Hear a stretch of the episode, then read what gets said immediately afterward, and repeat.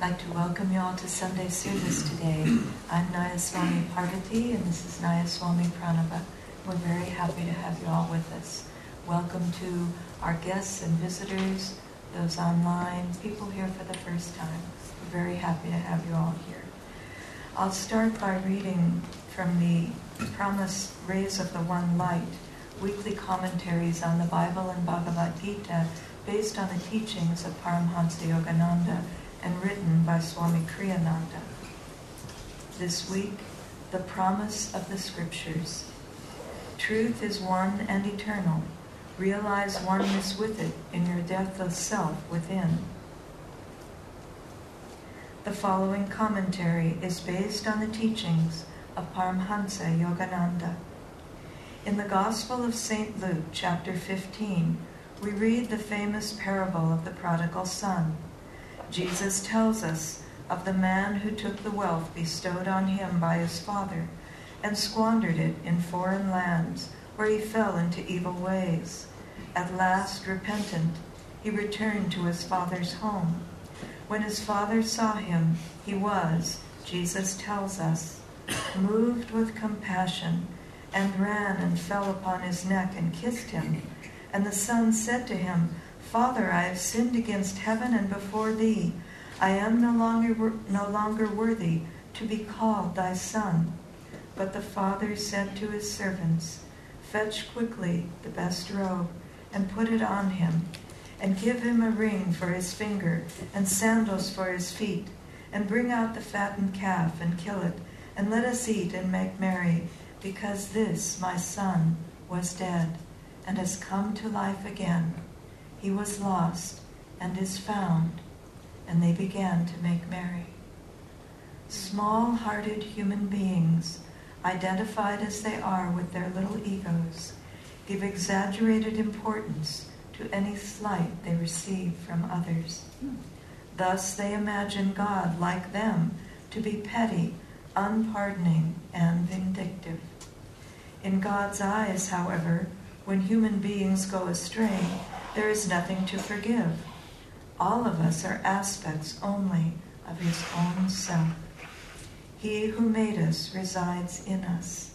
He is not far away from us in some far off heaven. He's, his call to us always is to return home to our own home within. The way of return is described in the Bhagavad Gita in the sixth chapter. Supreme blessedness is that yogi's who has completely calmed his mind, controlled his ego-active tendencies, rajas, and purged himself of desire, thereby attaining oneness with Brahma, the infinite spirit. Thus, through Holy Scripture, God has spoken to mankind. Om.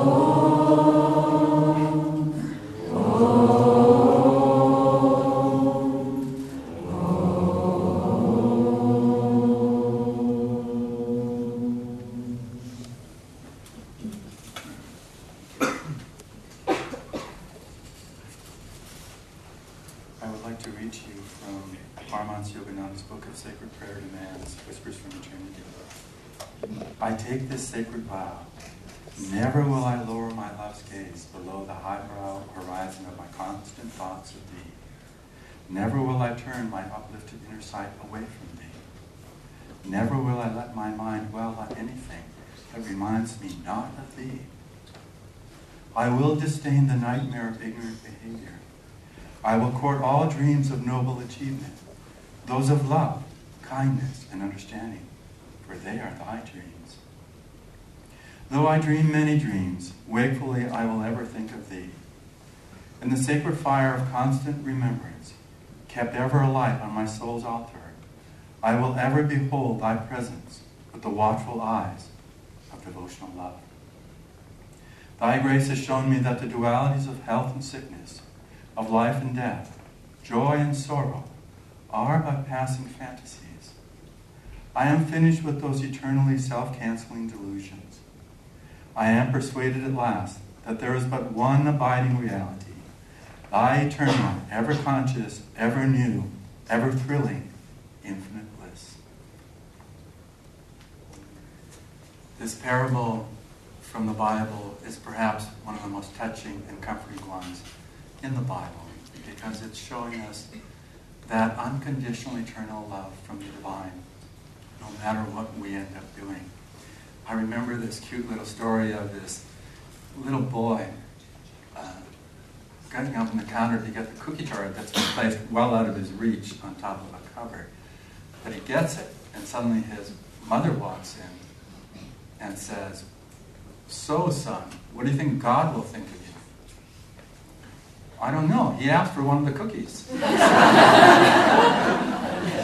That's really how God is with us. He, the divine is wanting to be a part of, even when we kind of move across the boundaries of maybe what others would say would be inappropriate. But that, that openness of that divine love is secure always for us. But we've done a heck of a job really going the other direction. You know, the word prodigal refers to being wasteful and extravagant. Those are two meanings of the word prodigal. And the wasteful one is where we, because this is an allegory, of course, for all of us, the story of the prodigal son.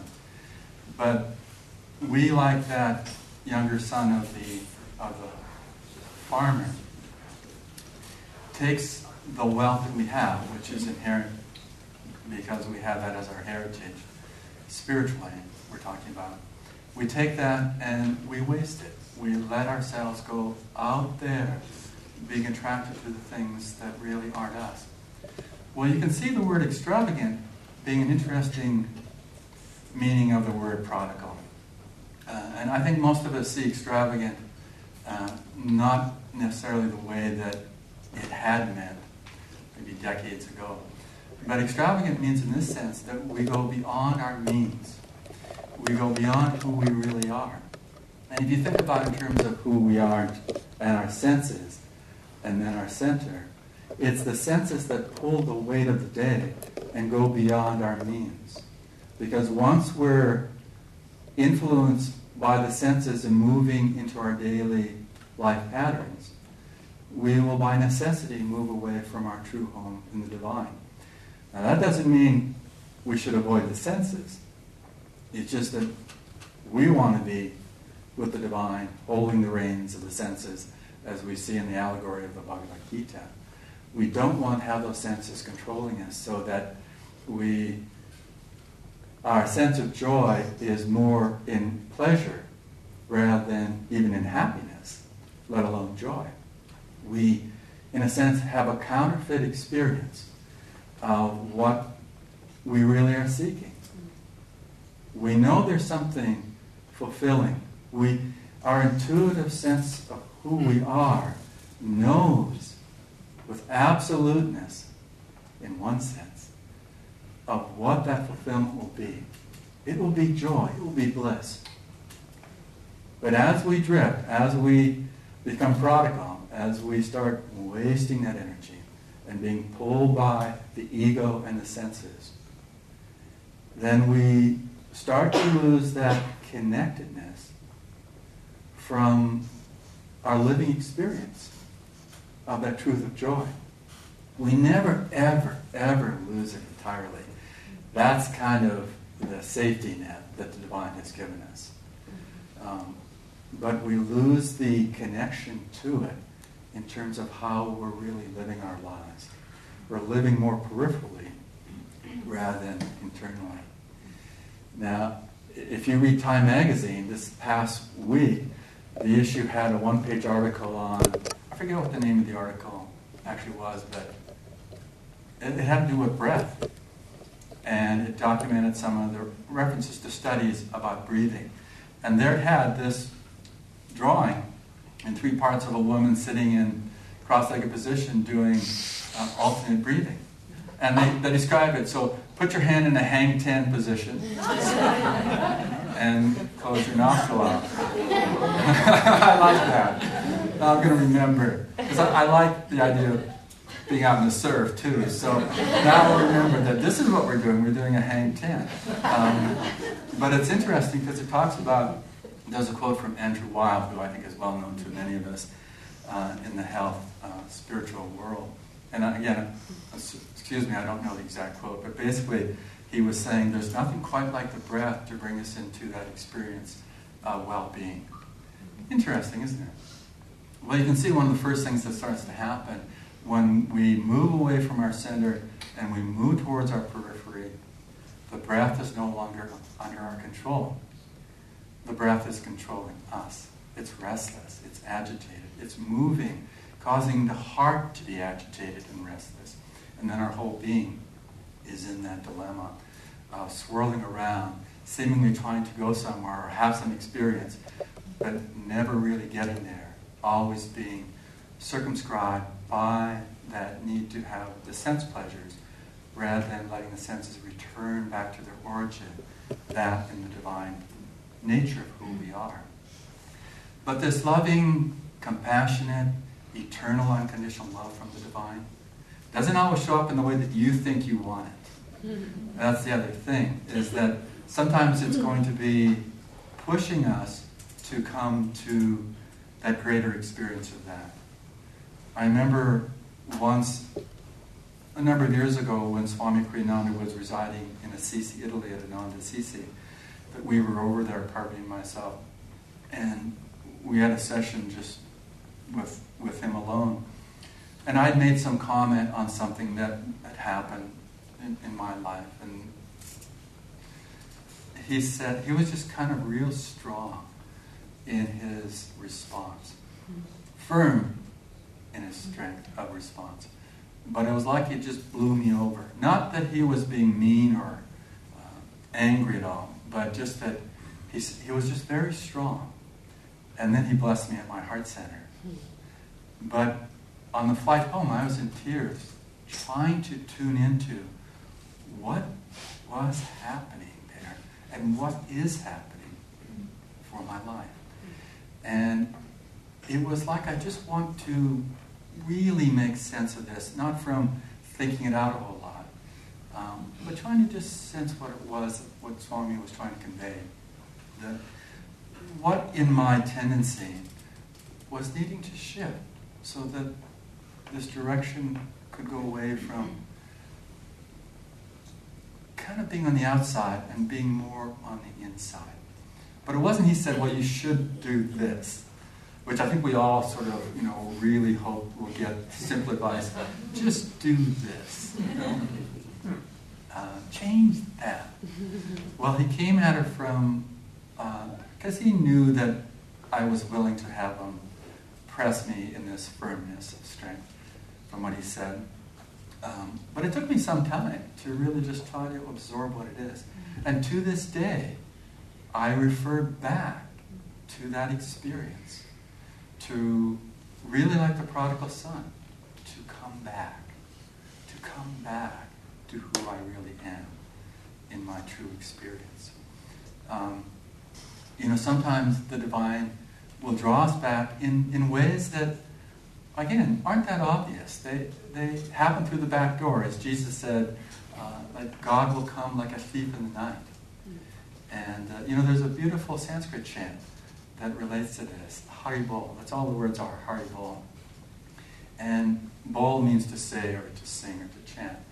And Hari, in this case, means H-A-R-I, refers to the divine as the stealer of our hearts. Isn't that sweet? Mm. The stealer of our hearts. Because we've let the hearts go with emotions. and the chant is to bring us back into our devotion. Let the emotions settle down. Let us come into this calmness. Let us come into our center. And let that devotion come forth naturally in an expansive way.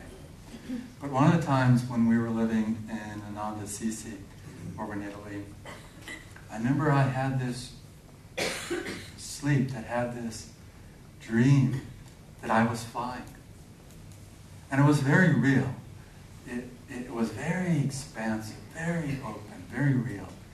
And it was just like, you know, someone riding a bicycle, someone flying. It wasn't really that radically different in my dream, but it felt so uplifting, so open, so expansive and, as an experience. And I retained that experience even when I awoke. It wasn't that there was this dreamy, vague thing that was floating through me.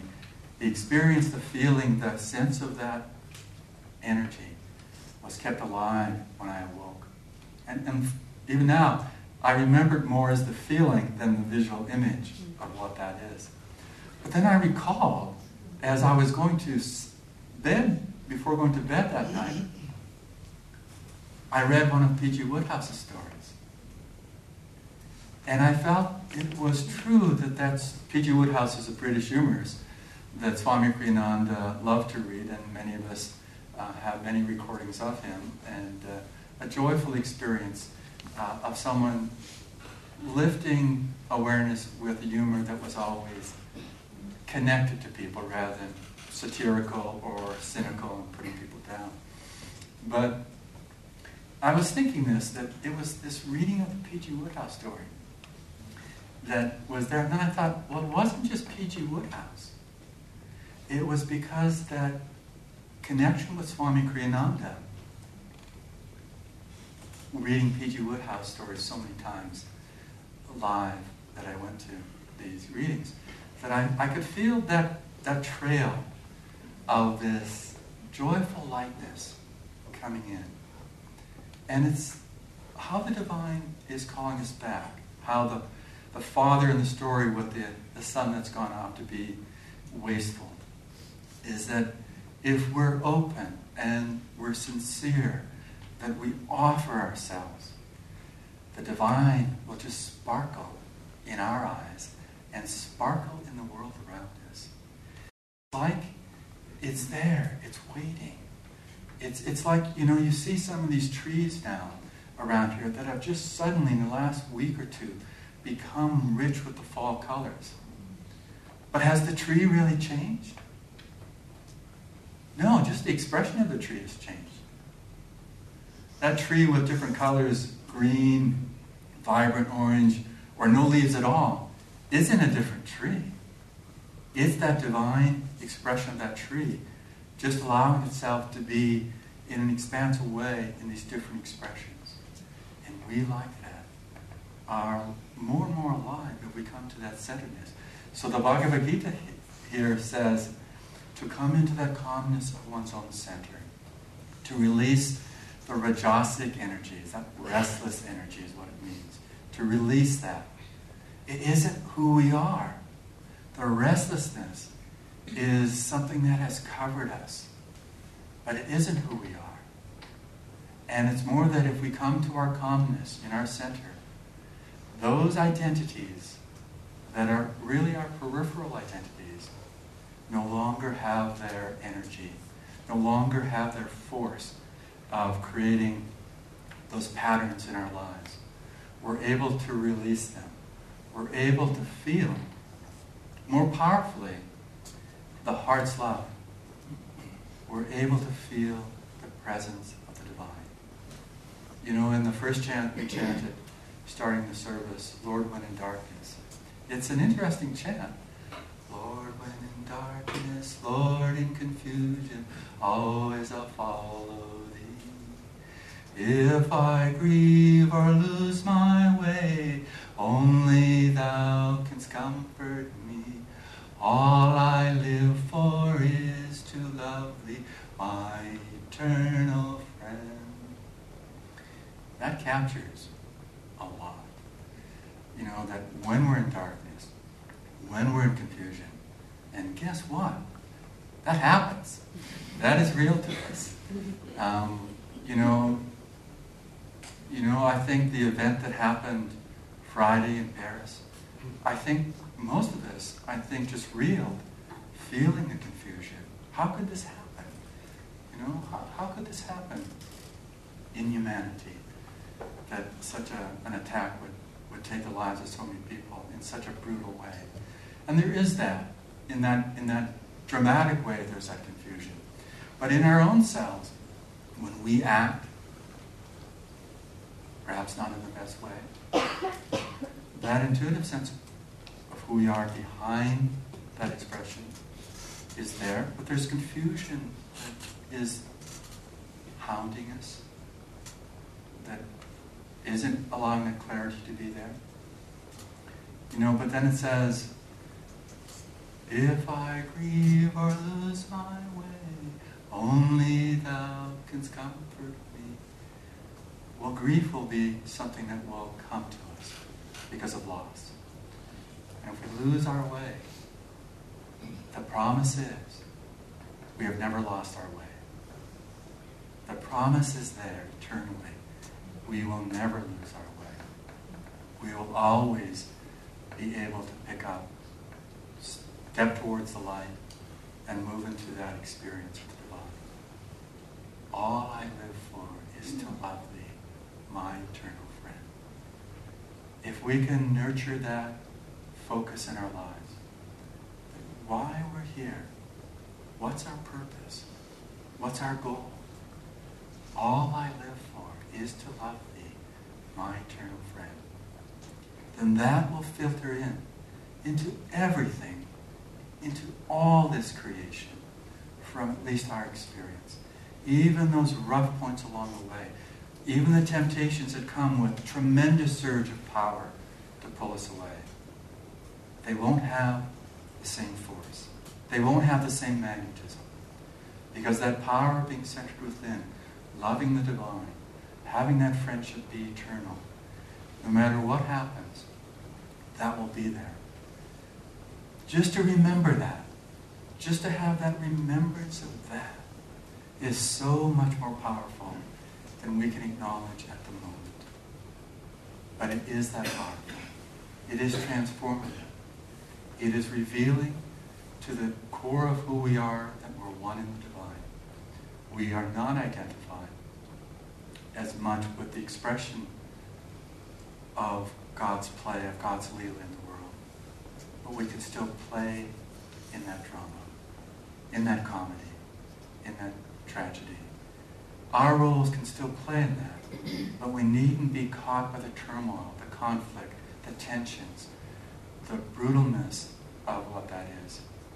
We can bring light because we are saturated with light the more that we can be then the instruments of that light, then when the challenging times come, as happened in Paris, we can find that light. We can radiate that. We can bring that touch and that comfort to the world around us. That is grace. And it is our joy, if we touch on that experience, to help be an instrument of that grace to the world around us. So let's do that. Let's take a moment